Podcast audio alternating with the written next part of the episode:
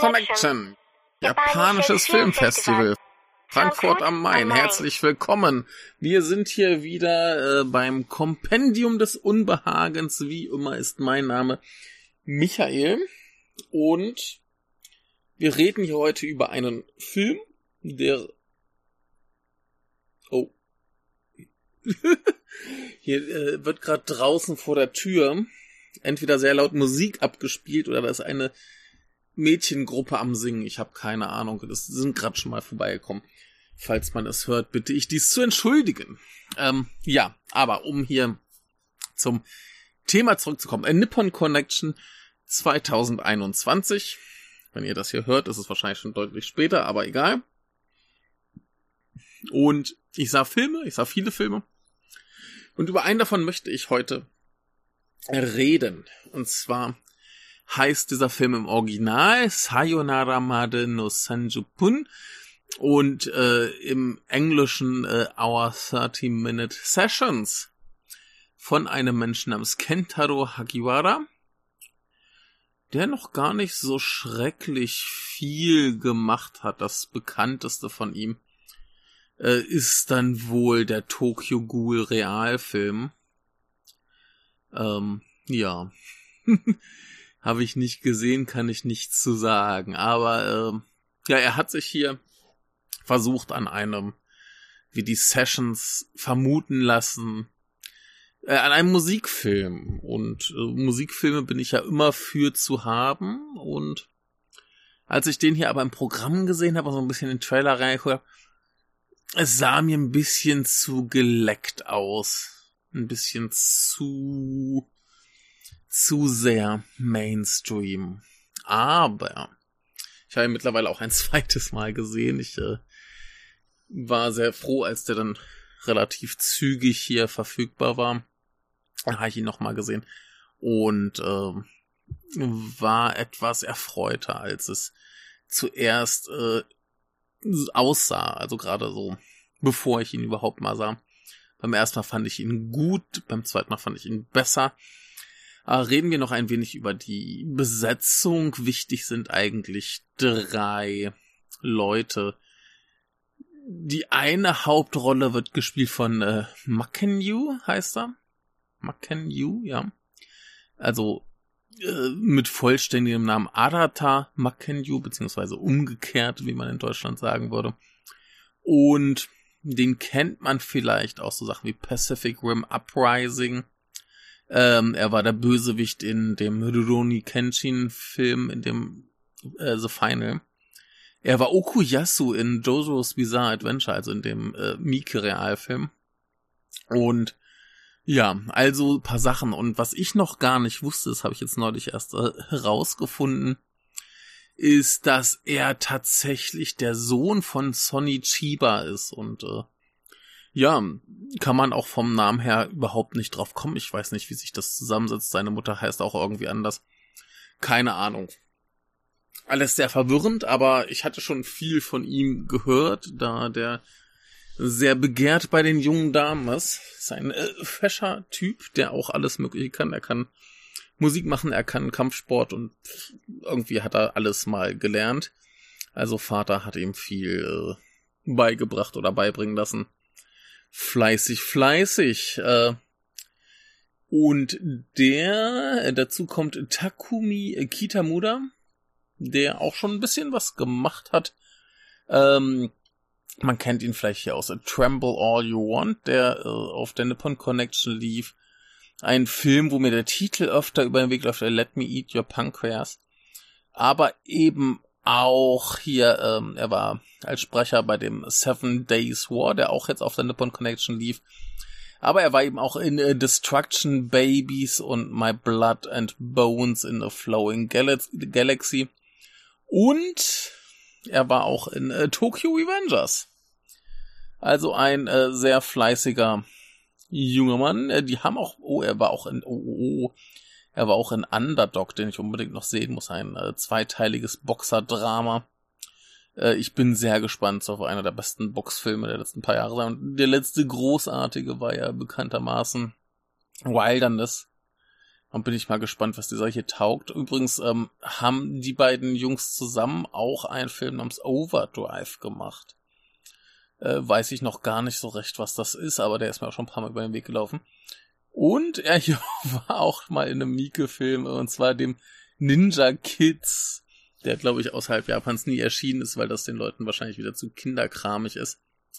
Aber egal. Äh, dazu kommt noch Sayu Kubota, die viel gemacht hat, aber viel Zeug, was man bei uns eher nicht kennt. Also das ist anscheinend schon ihr bekanntester Film. Ähm, ja, aber sie macht das doch trotzdem ganz gut. Aber das sind so die drei zentralen Figuren. Es gibt dann logischerweise noch ein paar andere. Äh, Wenn es um eine Band geht, muss es ja noch Bandmitglieder geben.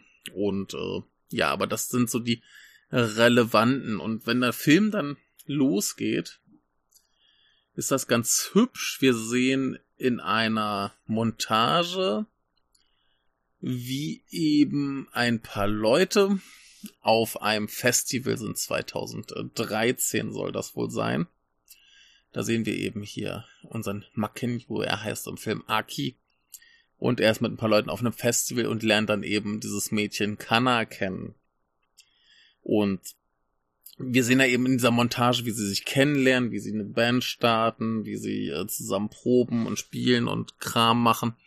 Und auch wie sie sich zum Schluss streiten und er dann im Regen davon marschiert und äh, stirbt in einem Unfall. Und das ist so dass das Setup. Ich finde das aber ganz hübsch, wie das hier angelegt ist mit dieser Montage dass das halt in so einem Musikvideomäßigen Stil dann quasi einmal zusammengebaut wird, komplett ohne Dialog, ohne irgendwelche Erklärung. Aber man versteht halt ganz wunderbar, was da so passiert. Und da wird dann aber auch, wer werden schon zwei Sachen klar. Der Film ist ja tatsächlich ziemlich geleckt.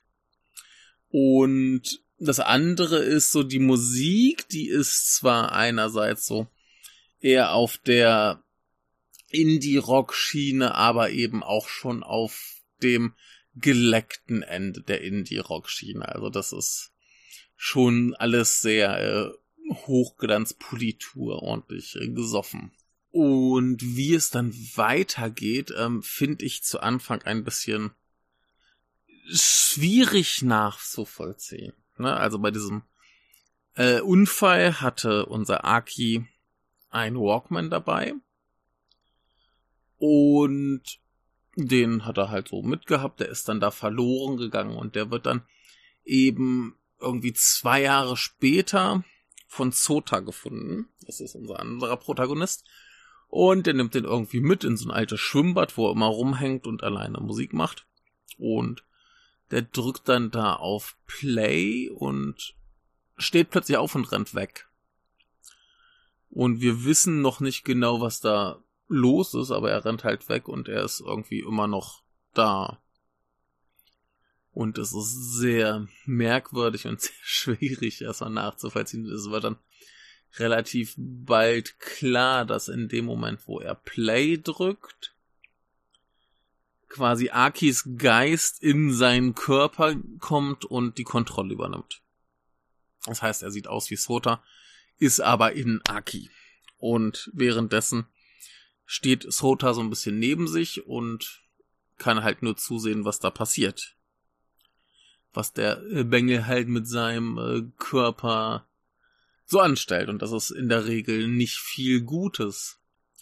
Und wenn er aber die Kassette nach 30 Minuten vorbei ist, dann wird eben wieder zurückgewechselt und von da an ist dann quasi Aki als permanenter Zuschauer in Sotas Leben dabei und lächzt natürlich danach, dass er wieder die Kassette äh, startet und sie wieder tauschen können. Und daraus entspinnt sich dann eben einerseits die Geschichte, dass Aki diese Chance nutzen will, um eben seine Band wieder zusammenzubringen, die eben im Zuge seines Todes sich aufgelöst hat.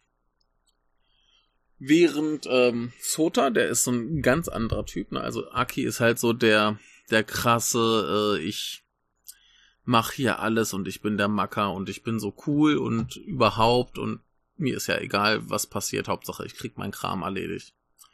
Und Sota ist halt so der super Introvertierte, der eigentlich irgendwie mit niemandem zu tun haben möchte und der das auch erstmal mit diesem quasi Körper abgeben total super findet, weil ja dann eigentlich keiner mit ihm redet. also der hat so dann seine Ruhe und keiner nervt ihn und er kann da in Ruhe ein bisschen chillen und bla. Ich kann es auch nur so bedingt verstehen, warum er das so geil findet, weil ja dann quasi er auch nicht viel machen kann. also der kann halt da sitzen und denken. Aber Zeug anfassen kann er auch nicht. Also er könnte jetzt nicht mal ein Buch lesen in der Zeit. Ich verstehe nur bedingt, warum er das so geil findet. Aber da sind so ein paar Sachen in dem Film, die ein bisschen komisch sind, die ein bisschen, naja, wir, wir machen das mal so, damit der Film funktioniert. Und äh, naja, muss, muss man drüber hinwegsehen.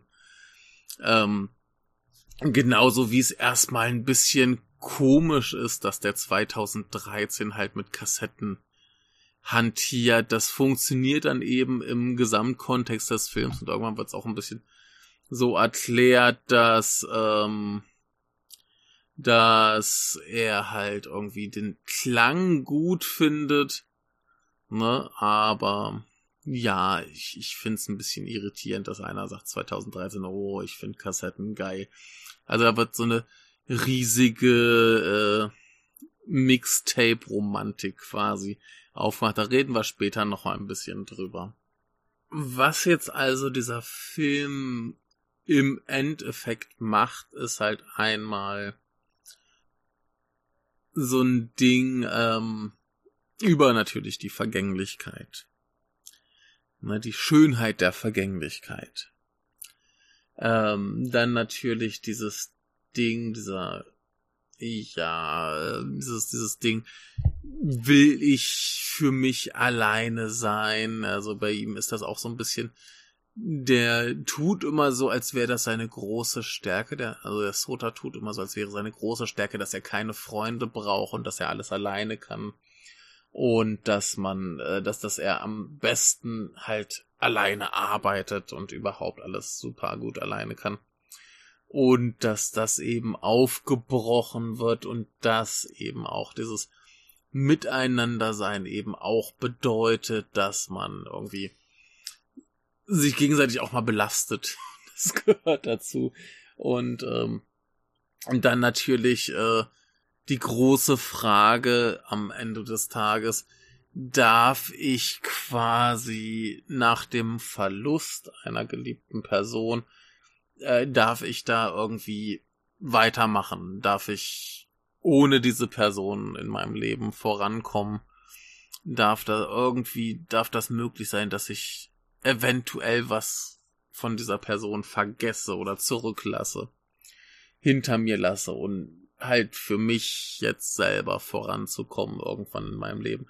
Das ist so der zentrale Punkt, der dann hier gemacht wird. Und da kommen eben dann auch die Kassetten wieder ins Spiel. Und ich gehe dann gleich nochmal im Detail auf viele Punkte ein und spoiler das Ganze tot. Ähm, vorher möchte ich aber noch ein bisschen allgemein drüber reden, ob mir der Film gefallen hat, wie mir der Film gefallen hat. Äh, wie gesagt, zu Anfang wirkte er ein bisschen zu poliert, ein bisschen zu Standard. Er macht eigentlich auch inhaltlich nichts Revolutionäres. Äh, dieses ganze Körpertausch-Ding ist halt irgendwie ganz cool ähm, zumindest in der Form, dass quasi ne, ein Lebender und ein Toter zusammen sind und der Lebende bestimmen kann, wann er seinen Körper dem Toten überlässt. Ja, es ist okay. Kann man mal machen. Ist jetzt nicht ganz so ausgenudelt. Aber ähm, der, der Film macht prinzipiell nichts Neues. Er sieht irgendwie schön aus, aber er sieht schön aus in einer Art und Weise, wie gefühlt alle Filme aussehen. Ähm, die Musik ist schön, aber wenn man da irgendwie 20 Bands dieser Art hört, könnte man jetzt auch nicht unbedingt sagen, äh, wer da jetzt wer ist. Also es ist relativ austauschbare Musik, aber eben schön. Und so ist, glaube ich, auch der ganze Film einzuordnen. Er ist schön, er ist äh, irgendwie doch sehr rührend, aber eigentlich in dem Sinne nichts Besonderes und ich glaube, es hängt dann ganz stark davon ab. Erstens, ähm, wie sehr einem dann doch die Musik gefällt und das ganze Ambiente gefällt. Äh, mancher, manch einer ist da vielleicht auch empfänglicher für, äh, für als ich das jetzt bin oder hat das vielleicht noch nicht ganz so oft gesehen oder gehört oder so, dann ist das vielleicht noch interessanter. Ähm, und dann ist, wie ich jetzt gemerkt habe, ganz entscheidend die eigene Tagesform. Also beim ersten Mal dachte ich mir auch so, ja, das ist ein schöner Film. Und der ist, äh, da, da ist alles dran gut gemacht, aber eben nichts herausragend. Und das ist irgendwie schön und traurig und rührend. Und dann war es vorbei. Und beim zweiten Mal ähm, hat mich der doch emotional gut mitgenommen. Also das hat dann irgendwie voll funktioniert. Ähm, ich hatte vorher, bevor ich ihn jetzt nochmal gesehen habe, so, so, so noch im Sinn, so der drückt zwar die richtigen Knöpfe, macht aber manchmal ein paar Tippfehler. Aber äh, eigentlich gar nicht mal. Der macht eigentlich alles ziemlich richtig, wirkt ein bisschen zu gewöhnlich, ein bisschen zu glatt aber prinzipiell ist das, was er macht, alles, alles gut und alles total in Ordnung. Also da kann man sich eigentlich an keinem Punkt so richtig dran stören, außer eben, dass er nichts übertrieben Originelles macht. Und äh, wenn man damit leben kann und das so prinzipiell der Sache nicht abgeneigt ist, dann kriegt man, glaube ich, einen sehr hübschen Film.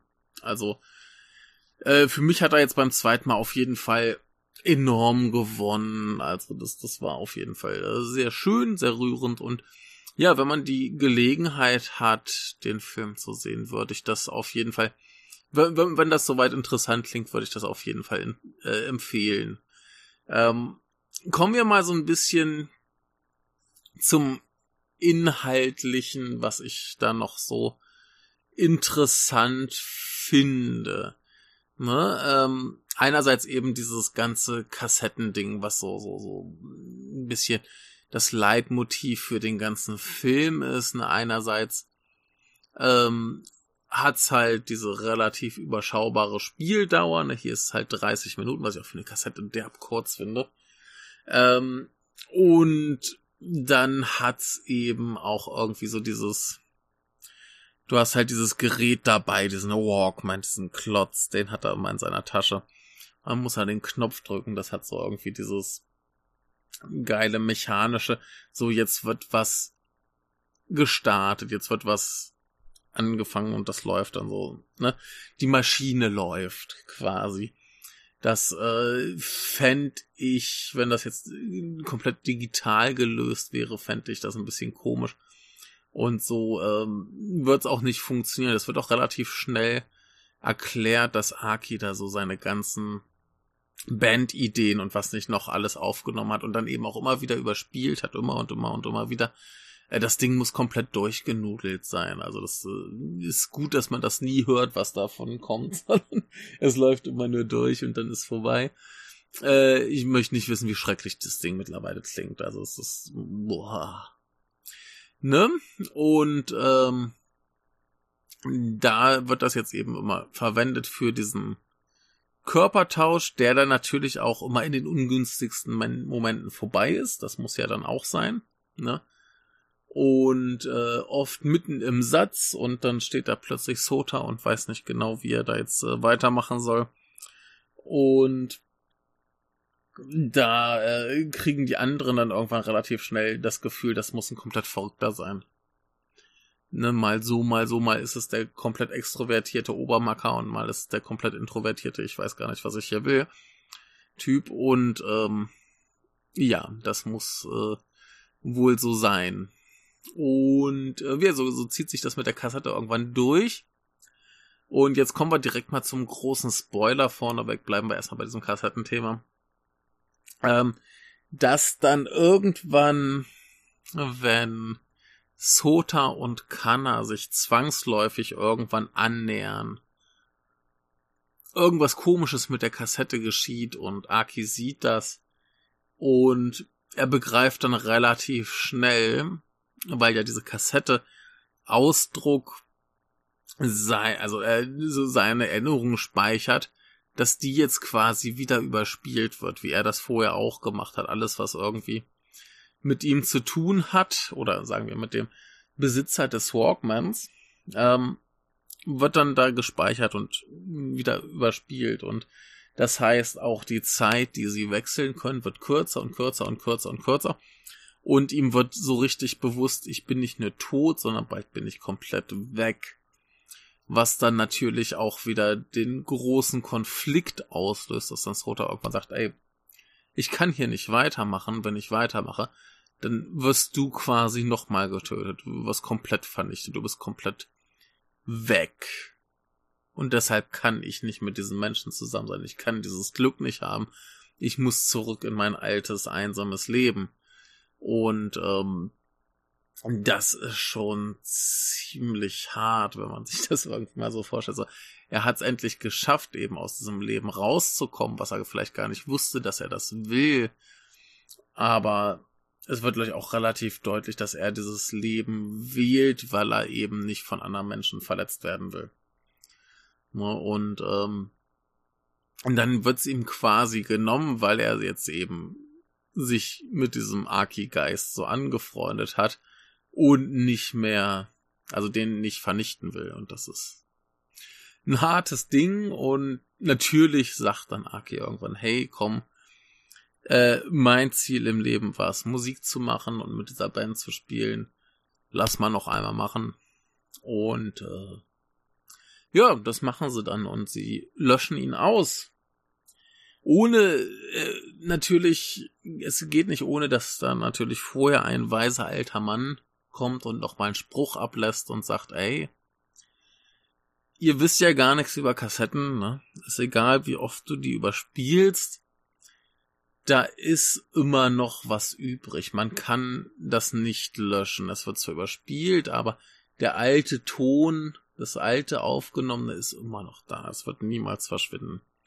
Und das Ganze ist dann eben die große Metapher, selbst wenn irgendwie dein geliebter Mensch stirbt und du jetzt quasi weitermachst und neue Erinnerungen erschaffst und Neues dir äh, quasi aneignest und den alten Menschen vielleicht auch so ein bisschen vergisst, der verschwindet eben nicht komplett, der ist niemals komplett aus dir raus. Ne, das wird dann quasi über diese Kassette erzählt und das ist alles ganz niedlich. Ähm, ja.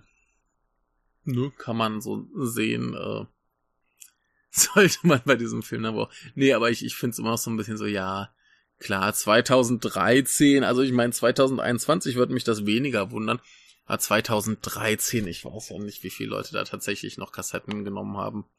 Aber ja, der ist halt so ein, so ein Nostalgiewicht anscheinend. Der findet das halt super. Naja. Er ist auch für mich eher so ein bisschen drollig, weil ich das so ein bisschen, ähm, da hatte einer diese Idee, das mit dieser Metapher zu machen, oh guck mal, Kassette als Symbol für deinen verschiedenen Freund, Liebhaber, was auch immer. Und äh, da können wir doch jetzt eine Geschichte draus machen. ähm, und egal, ob das jetzt so passt oder nicht. Der Film ist aber auch generell ein bisschen drüber. Also der ist nicht sehr natürlich. Obwohl er eigentlich weitestgehend so, so angeht. Da gibt's so ein paar Szenen. Zum Beispiel ist halt so eine Sache, dass Sota eben gerade an dem Punkt ist im Leben, wo er sich für Arbeit bewerben muss. Das heißt, wir sehen auch relativ früh ihn zu einem Vorstellungsgespräch zu gehen, äh, äh, ja gehen. Und ähm, er ist dann eben bei diesem Vorstellungsgespräch und wir hören einen anderen, der erzählt, ja, ich habe da irgendwie was gemacht und das hat so und so viel Klicks und bla und Leute finden das geil und ich bin erfolgreicher Internetmensch oder was auch immer. Und dann äh, Sota dran zu reden und die einzige Frage, die sie ihm stellen, ist ja, erzähl uns mal was über deine Freunde. Und er sagt so, ey, ich habe keine Freunde, ich bin allein besser dran. Und er, ja, gut, setz dich mal hin, äh, eine nächste bitte. Und genau in dem Moment, wenn er dann quasi rausgeht, kommt schon die E-Mail, ah, Entschuldigung, wir wollen dich nicht. Und das ist äh, so drüber, das ist so unglaubwürdig und unrealistisch. Also erstens macht hoffentlich kein kein äh, Mensch, der für Personals zuständig ist, so schreckliche ähm, Vorstellungsgespräche. Also die wirken echt wie die Hölle da. Und dann kriegst du eine super persönliche Frage und wenn du die nicht richtig beantwortest, dann bist du raus. Äh, ist grotesk. Ne, aber ähm, ja, das erzählt uns halt viel über diese Figur. So, hey, das ist so ein Eigenbrötler, der hat keinen Bock auf andere Menschen und ist sehr abweisend und äh, generell wirkt er nicht wie der freundlichste Zeitgenosse. Und gleichzeitig ja, merkt man auch, der, der Film ist halt nicht wirklich natürlich. Warum, warum es diese Elemente da geben muss, ich meine, das kann sagen, oh, Geist, bla und so weiter, aber das könnte ja trotzdem sein, dass man sagt, ah, wir packen den Geist in eine ansonsten relativ natürliche Welt, aber irgendwie, ja, die funktioniert so ein bisschen anders. Ist auch so ein Punkt, wo man halt sagen muss, okay, von mir aus äh, nehmen wir hin, ist ein bisschen zu bespitzt. Und was dann ganz interessant ist halt so generell diese Banddynamik. Ne, also das geht halt sofort damit los, so beim ersten, äh, bei der ersten Übernahme, sagen wir es mal, rennt er halt los, um hier äh, die Kanna mit ihr zu reden. Und sie hält ihn natürlich für komplett gestört. Ne, da kommt halt irgendein fremder Mann an, der sie irgendwie umarmt und anfasst und bla und keine Ahnung. Und äh, so reagieren halt auch die anderen Bandmitglieder, wenn er da halt gleich hingeht und äh, hey, lasst mal hier äh, Freunde sein. ne, wir kennen uns doch schon so lange. Und ähm, ja, wie man halt drauf reagieren würde, ne? da ist ein schwer gestörter Mensch und mit dem will man eigentlich lieber nichts zu tun haben. Und er ist dann aber aufdringlich genug, dass er dann quasi so nach und nach die äh, Band nötigt, wieder irgendwie zusammen zu spielen. Ich glaube, im Endeffekt äh, war es dann so, dass er einfach ein Konzert für sie ansetzt, so schwupps. Ne? Also erst belästigt da alle ewig lange und dann setzt er einfach irgendwann ein Konzert an. Und sie fangen dann an zu spielen und das klingt aber irgendwie alles nicht so, wie es sollte. Und dann geht er einfach auf die Bühne und äh, kloppt das Ding weg. Ne? Natürlich in der Funktion von Aki. Und äh, von da an merken die, oh mein Gott, wir konnten eigentlich doch mal wieder Musik machen. Natürlich ist da auch immer noch äh, Kanna nicht dabei, die ist äh, beschäftigt mit äh, Mais. Also sie äh, probiert ein Kochbuch durch, um sich irgendwie zu beschäftigen, weil sie sonst nicht mehr klar käme, wie später, wie sie später erklärt, äh, ist halt so ihr ganzes Leben quasi nur dieser eine Typ gewesen. Und der hat ihr quasi alles gebracht. Er hat ihr Freunde gebracht, er hat ihr die Band gebracht, er hat ihr Musik gebracht alles in ihrem Leben, was wichtig war, kam von ihm. Und wenn sie jetzt halt nicht irgendwie ständig irgendwas tut, wird sie eben wahnsinnig und depressiv und äh, kommt damit nicht klar. Dementsprechend hat sie keinen Bock mehr drauf. Aber die drei Jungs sind dann von dem Zeitpunkt an überzeugt, oh mein Gott, dieser neue Typ, äh, so arschig, der sich auch erstmal benommen hat, äh, mit dem kann man Musik machen und das ist fast wie früher. Ne?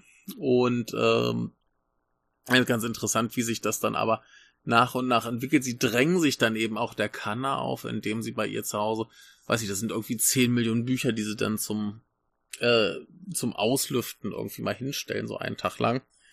Und da äh, gibt's dann irgendwie so ein bisschen Annäherung, äh, wo sie dann aber auch so ein bisschen er merkt so hier, der Sota, der, der echte Sota, der ist eigentlich ganz nett.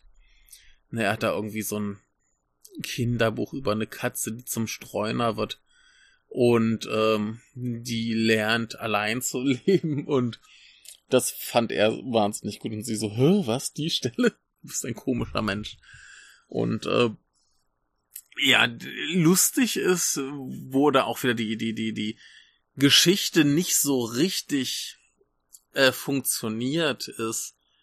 Nach diesem ersten Konzert gehen sie halt noch saufen und reden. Und äh, auf dem Heimweg stinkt besoffen, sagt der Sota zu Aki hier, lass uns doch einfach permanent tauschen. Du kriegst einfach hier für meinen Körper für alle möglichen Aktivitäten und ich mach mein Ding als Geist dann quasi.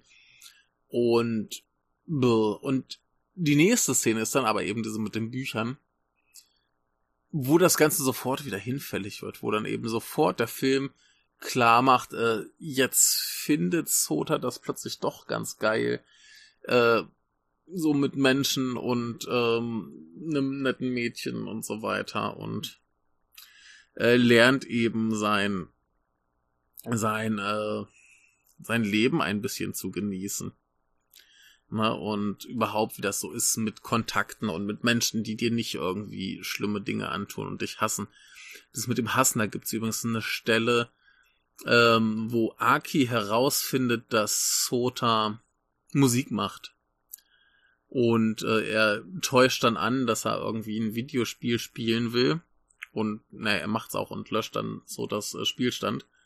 Aber gleichzeitig ähm, lädt er dann einfach von ihm ein Lied ins Internet hoch und er so, bist du wahnsinnig? Was passiert, wenn es die Leute nicht mögen und dann kommen Hasskommentare und alle hassen mich und alle finden scheiße. Wo dann Aki eben auch ganz klar macht, so, überdenkst du das nicht ein bisschen? Ne, wo ich da auch sagen würde, ja, das hörst doch erstmal keine Sau. Nur weil es im Internet ist, kommen da nicht 10 Millionen Leute an, die es hören und alle so, ja, scheiße. Hat er schon ein bisschen recht mit. Und ähm, ja, wie gesagt, aber an dem Punkt äh, ändert sich dann eben extrem schlagartig diese Beziehung so. Wir eine Szene haben wir, hey, du kannst gerne meinen Körper für immer haben. Nächste Szene, äh, eigentlich finde ich deine Ex ziemlich geil. Ähm, ja, es ist sehr übers Knie gebrochen. Ich meine, es, es funktioniert im Endeffekt. Ähm, wir müssen ja auch davon ausgehen, dass da zumindest ein bisschen Zeit vergangen ist. Aber, oh, ja, ein bisschen arg übers Knie gebrochen. Aber, ja, so ist das eben. Und ja, wie, dann spitzt sich das so zu, wie sich das gehört. Äh, nix Weltbewegen und wie zum Schluss gibt's dann so die große Erkenntnis, hey, lösch mich aus, während ich das tue, was ich möchte. Na, und äh, das ist so weit ganz niedlich. Ähm, noch eine Sache, die ich ganz interessant finde, ist äh, mein geliebter Blau-Orange-Kontrast kommt wieder zum Tragen, besonders zum Anfang des Films. Das wird später weniger. Ähm, zu Anfang wird das aber immerhin genutzt, um eben die beiden Protagonisten quasi farb zu kodieren und damit eben ihre Persönlichkeiten zu untermalen, was dann tatsächlich doch ganz gut passt und äh, funktioniert, ne? Dann quasi der heiße, äh, extrovertierte Typ ist orange, der bisschen unterkühlte, introvertierte Typ ist blau äh, simpel, aber funktioniert zumindest. Man hat man sich zumindest irgendwas beigedacht, diese Farben so zu verwenden, finde ich gut. Ähm, ist auch schön. Und ähm, ein Punkt, der noch irgendwie mir ganz gut gefällt, ist, äh, dass Sota eben der Kanna irgendwann eine Kassette gibt, um ihr, ne, so hier, guck mal, das ist unsere neue Demo, wir möchten gerne dieses Lied mit dir spielen. Und äh, da haben sie übrigens an der Stelle auch schon einen Auftritt wieder auf diesem Festival, wo sich damals eben Aki und Kana kennengelernt haben. Und äh, da sollen sie nochmal spielen. Und sie haben sie halt immer noch nicht dazu überreden können, dass sie endlich mitmacht. Und er gibt ihr eben die Kassette mit der Demo, wo sie halt hören soll. Oder auch nicht, oder was auch immer, zumindest, dass sie das mal hat. Ne? Und äh, Sie guckt da eben rein und sieht das und da ist ein Zettel drin mit dem Text, den halt Aki geschrieben hat. Deswegen, der hat da auch irgendwie so eine markante Unterschrift oder irgendwas drin. die sie natürlich sofort erkennt, weil er das auf jedem seiner Texte irgendwie hatte. Und was ich ja interessant finde, ist, sie, sie rennt dann zum Proberaum und sagt zu Sota, ey, der ist doch hier. Ne, wenn du da bist, merke ich irgendwie, dass er hier ist und irgendwas stimmt doch da nicht. Und bei aller Versuchung kommt's in dem Film nie dazu, dass irgendwer sonst sagt, ja, tatsächlich. Guck mal, da steht er, du kannst ihn nicht sehen, aber da steht er. Und wenn ich jetzt hier auf Play drücke, kommt er raus. Das passiert nicht, auch wenn sie dann das Konzert spielen. Ähm, kurz vorm Konzert sagt dann Aki auch, hier komm, pack das Ding da an, äh, drück auf Play, gib mir deinen Körper. Und Sota macht es und erwartet irgendwie das Schlimmste oder was, keine Ahnung. Und da ist dann aber auch das, wo Aki sich dann komplett entscheidet, einfach zu sagen, hier, ich bin vorbei, jetzt ist das neue Dingsy dran, indem er sagt, hey, passt auf, dieser Walkman, der gehört äh, Aki, den habe ich gefunden und ich bin einfach ein scheiß großer Fan dieser Band und äh, ich möchte mit euch jetzt zusammen neue Musik machen. Ne, dass er jetzt quasi offiziell den Staffelstab übergibt und sagt, hey, ich bin tot, ich bin so gut wie weg, ich habe noch so drei Minuten nicht mal. Äh, lass das Beste draus machen und äh, dann darf der Kleine übernehmen. Und ich finde das tatsächlich gut, dass dieses ganze Geisterding und bei allem probieren, denen zu sagen, hey, ich bin's, ich bin's, das am Ende aber nie wirklich geschieht. Also nicht so in einem Rahmen, dass alle begreifen wirklich, dass da ein Geist ist. Ne, das ist ein Ding zwischen den beiden letzten Endes und äh, ja, im Prinzip ist diese ganze Geschichte so drauf aus, hey, der Tote hilft dem anderen sein Leben auf Reihe zu kriegen und ein bisschen was draus zu machen und damit eben auch seinen alten Freunden zu helfen. Und das ist alles sehr, sehr schön. Kann man gut finden, wenn man in der Laune ist. Äh, ich sage ja, bei mir ist das, glaube ich, ein sehr zwiegespaltenes Ding. Also gar nicht mal so sehr, aber ich glaube, wenn ich einen Tag nicht wirklich Bock auf sowas habe, dann geht mir der Pathos auf den Sack und der Kitsch.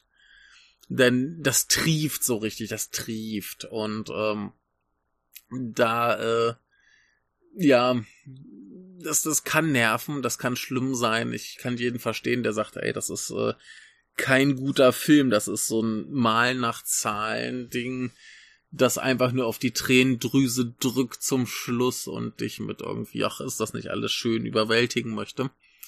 Und wenn ich dann aber in der richtigen Laune bin, dann funktioniert das eben sehr gut und dann finde ich den Film auch sehr gut. Und insofern, ja, wie gesagt, für mich nicht der beste Musikfilm oder der beste Wohlfühlfilm oder was auch immer. Da ist sowas wie Fish Story noch weit, weit vor. Na, also da sind wir hier noch ganz weit weg. Aber für so ein bisschen den rührseligeren, ne, da ist das schon echt ein sehr solides Ding, wo man, ja, wenn man auch sowas mag, hat man da gleich viel Freude dran. Und äh, ja, ist ganz cool, kann man machen. No, so. Muss man eigentlich nicht äh, viel mehr drüber reden. Ich finde es einen hübschen, schönen äh, Film, wie alles, was er tut, funktioniert. Und dementsprechend, falls ihr die Möglichkeit habt, schaut ihn euch ruhig an. Und falls ihr die Möglichkeit habt, dann hört auch noch mehr von unserem schönen Podcast hier. Ich bin auch hoffentlich dann bald mal wieder hier mit Gästen und Gedöns. Und äh, ja, äh, ne, hört, äh, kommentiert, wenn ihr Bock habt, Twitter, was auch immer. iTunes Rezension schreiben, wäre mal cool, da ist lange keine mehr gekommen. Äh, Blog könnt ihr kommentieren. Wir haben, glaube ich, auch irgendwo noch eine Facebook-Seite, wo ihr kommentieren könnt. Ihr könnt äh, uns äh, minimal Spenden auf Kofi geben, damit wir die Serverkosten nicht allein tragen müssen. Gehen wir nicht von pleite, aber ist cool. Wir freuen uns, wenn was kommt. Und äh, in diesem Sinne noch viel Spaß. Schaut mehr japanische Filme. Das ist immer eine gute Idee. Und in diesem Sinne, tschüss.